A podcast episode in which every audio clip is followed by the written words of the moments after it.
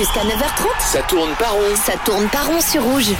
Ah oui, merci de nous retrouver à l'instant. Si c'est le cas, ça tourne pas rond. L'émission qui passe au crible cette Coupe du Monde de football. Notre thème du jour, il concerne la native. Forcément, toute la Suisse sera, à n'en pas douter, devant sa télé à 17h pour suivre cette rencontre face à la meilleure nation du monde, le Brésil. Je suis toujours accompagné de Fred, Matt et John. Ça va toujours, messieurs? À merveille. Toujours, ouais. John, on a pas mal de réactions sur le, sur le WhatsApp, justement, Oui, par pas mal rapport de à ce réactions, pas mal hein. de réactions avec euh, Serge qui a un petit prono pour ce match euh, Suisse-Brésil à 17h. Ah, La Suisse va gagner un 0 mais il faut qu'on marque les premiers. hein. Serge, ciao ciao. Bah voilà, petite victoire de Serge 1-0. Ah bah on prend, hein. On, on prendrait, ouais. Ah oui, Oui, oui. large. Euh, justement, il y a une, une information qui est tombée en fin de semaine dernière et, et non des moindres, la blessure de, de Neymar qui s'est blessé contre la Serbie et qui sera du coup absent euh, pour ce match face à la Suisse. Qu'est-ce que vous en pensez? Est-ce que c'est une bonne ou est-ce que c'est une mauvaise nouvelle? Mathieu, tu voulais euh, réagir? Euh, bon, euh, c'est une très mauvaise nouvelle pour le Brésil. Évidemment, ils ont de la réserve.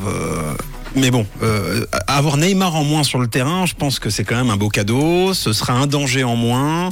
Euh, un joueur en plus qui, même s'il est irrégulier sur un match, est quand même capable euh, bah, de, de porter le match à lui tout seul, quasiment.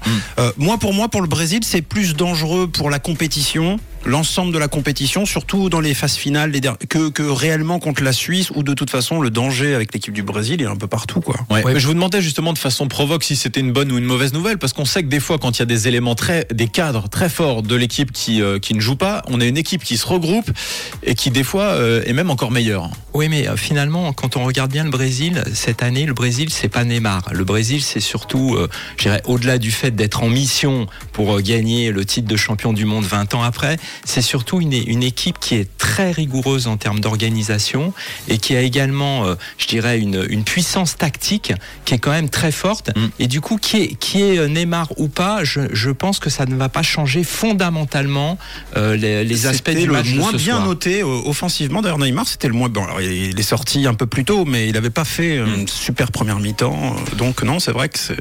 Ok. Après Neymar, toujours en chef d'orchestre de cette sélection, là ça sera peut-être un peu différent. Ils vont peut-être jouer avec euh, deux milieux différents qui apporteront peut-être justement plus aussi. Ça sera à voir, ça sera différent en tout cas du match contre la Serbie. Le Brésil, hein. euh, ouais, voilà, exactement. Bon, on a parlé du Brésil, parlons un peu de la Suisse. À votre avis, euh, messieurs, je vous pose la question, est-ce qu'une victoire de la Suisse passera par un collectif fort ou euh, par des, des individualités qui, qui se réveillent? On pense à, à Shakiri notamment, dont on attend un peu mieux. Oui, alors euh, déjà, je dirais qu'en termes d'individualité, à mon avis, celui qui va donner le tempo ou pas d'ailleurs, c'est ça sera notre capitaine, hein, Oui, Granit Au milieu du terrain Euh, là, là, euh, cette année, il fait une année exceptionnelle. Donc, avec le club d'Arsenal, il a l'habitude à la fois des matchs avec forte intensité, euh, je dirais physique, mais également fort en jeu. Et c'est vraiment à lui de montrer la voie Mm. euh, à l'ensemble, à l'ensemble de l'équipe. Et justement, on a aussi euh, Yann Sommer, notre gardien, qui est infranchissable depuis le début de sa Coupe du Monde. Pour l'instant, un seul match, mais toujours euh, présent, comme d'habitude. On espère qu'il fera un gros match. Quelques petites imperfections contre le Cameroun, mais, mais toujours zéro but pris. Et une défense centrale du Brésil? Euh, Qu'est-ce qu'elle est Mais avec un, un gars qui est très bon mais qui a 39 ans. Euh, je pense que derrière c'est c'est jouable. Au milieu ça va être très très dur. Une fois le milieu de terrain passé, c'est c'est pas- en contre-attaque c'est possible de faire quelque chose de, de grand contre le Brésil. Je pense vraiment. Peut-être avec de belles passes de Granit Xhaka, de belles, euh, de belles percées de, de Brel Mbolo aussi. Individualité de Shakiri Oui, c'est ça. obligé. Et à l'inverse, il faudra aussi faire attention à leur vitesse à eux. C'est vrai. Très, très Bon, en tout cas, on sera, on sera attentif. Et puis également, on sera attentif dans euh, un peu moins de, de deux heures, puisqu'on a parlé de la confrontation entre la Suisse et le Brésil. Mais il y a un autre match, justement, sur lequel on aura un œil, qui est très important pour nous. C'est évidemment Serbie-Cameroun. Deux équipes qui sont euh, dans le groupe de la Suisse, qui s'affrontent dans le duel des, des vaincus. Euh, Matt, euh, réaction obligatoire pour les, pour les deux formations? Oui, pour les deux, surtout Eto, qui est une légende au Cameroun, avait dit que le Cameroun pouvait gagner la Coupe du Monde. Mm. Bon, moi je n'étais pas spécialement d'accord, mais et puis l'équipe de Serbie, pour l'instant, on attend de voir. En fait, on ne sait pas trop sur l'équipe de Serbie. Sur le papier, c'est incroyable. Alors c'est très difficile à lire, Ouais. parce que les noms ils sont très longs et très compliqués. Mais alors par contre, il y a des joueurs qui jouent dans tous les grands clubs d'Europe. Euh, évidemment, on espère un match nul, euh, mais euh, mais ils sont dangereux les Serbes, je crois. Après, j'ai l'impression que pour le Cameroun, il y a eu un véritable coup de massue mental après euh, la défaite contre la Suisse. J'ai l'impression que d'un coup, plus rien ne va, que ce soit l'entraîneur, que ce soit Eto à la présidence. J'ai l'impression que tout doit changer. Ouais, ça va vite. hein. bah, Ils s'attendaient pas spécialement à perdre déjà. Apparemment, la Suisse n'était pas une nation de foot, d'après euh, ça.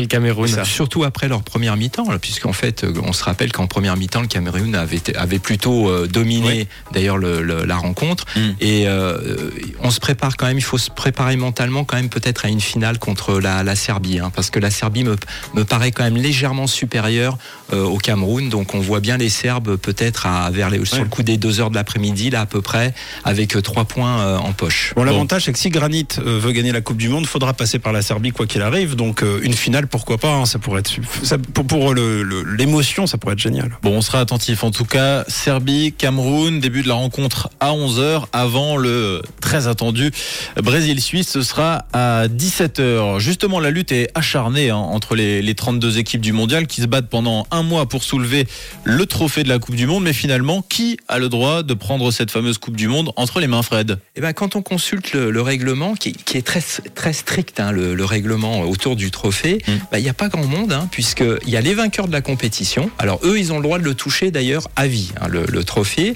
Par contre, les finalistes et les autres participants à la Coupe du Monde n'ont jamais le droit de toucher le trophée, que ça soit pendant la compétition ou, euh, ou après. Et sinon, on a les, les chefs d'État des pays vainqueurs qui peuvent également euh, toucher ce fameux trophée.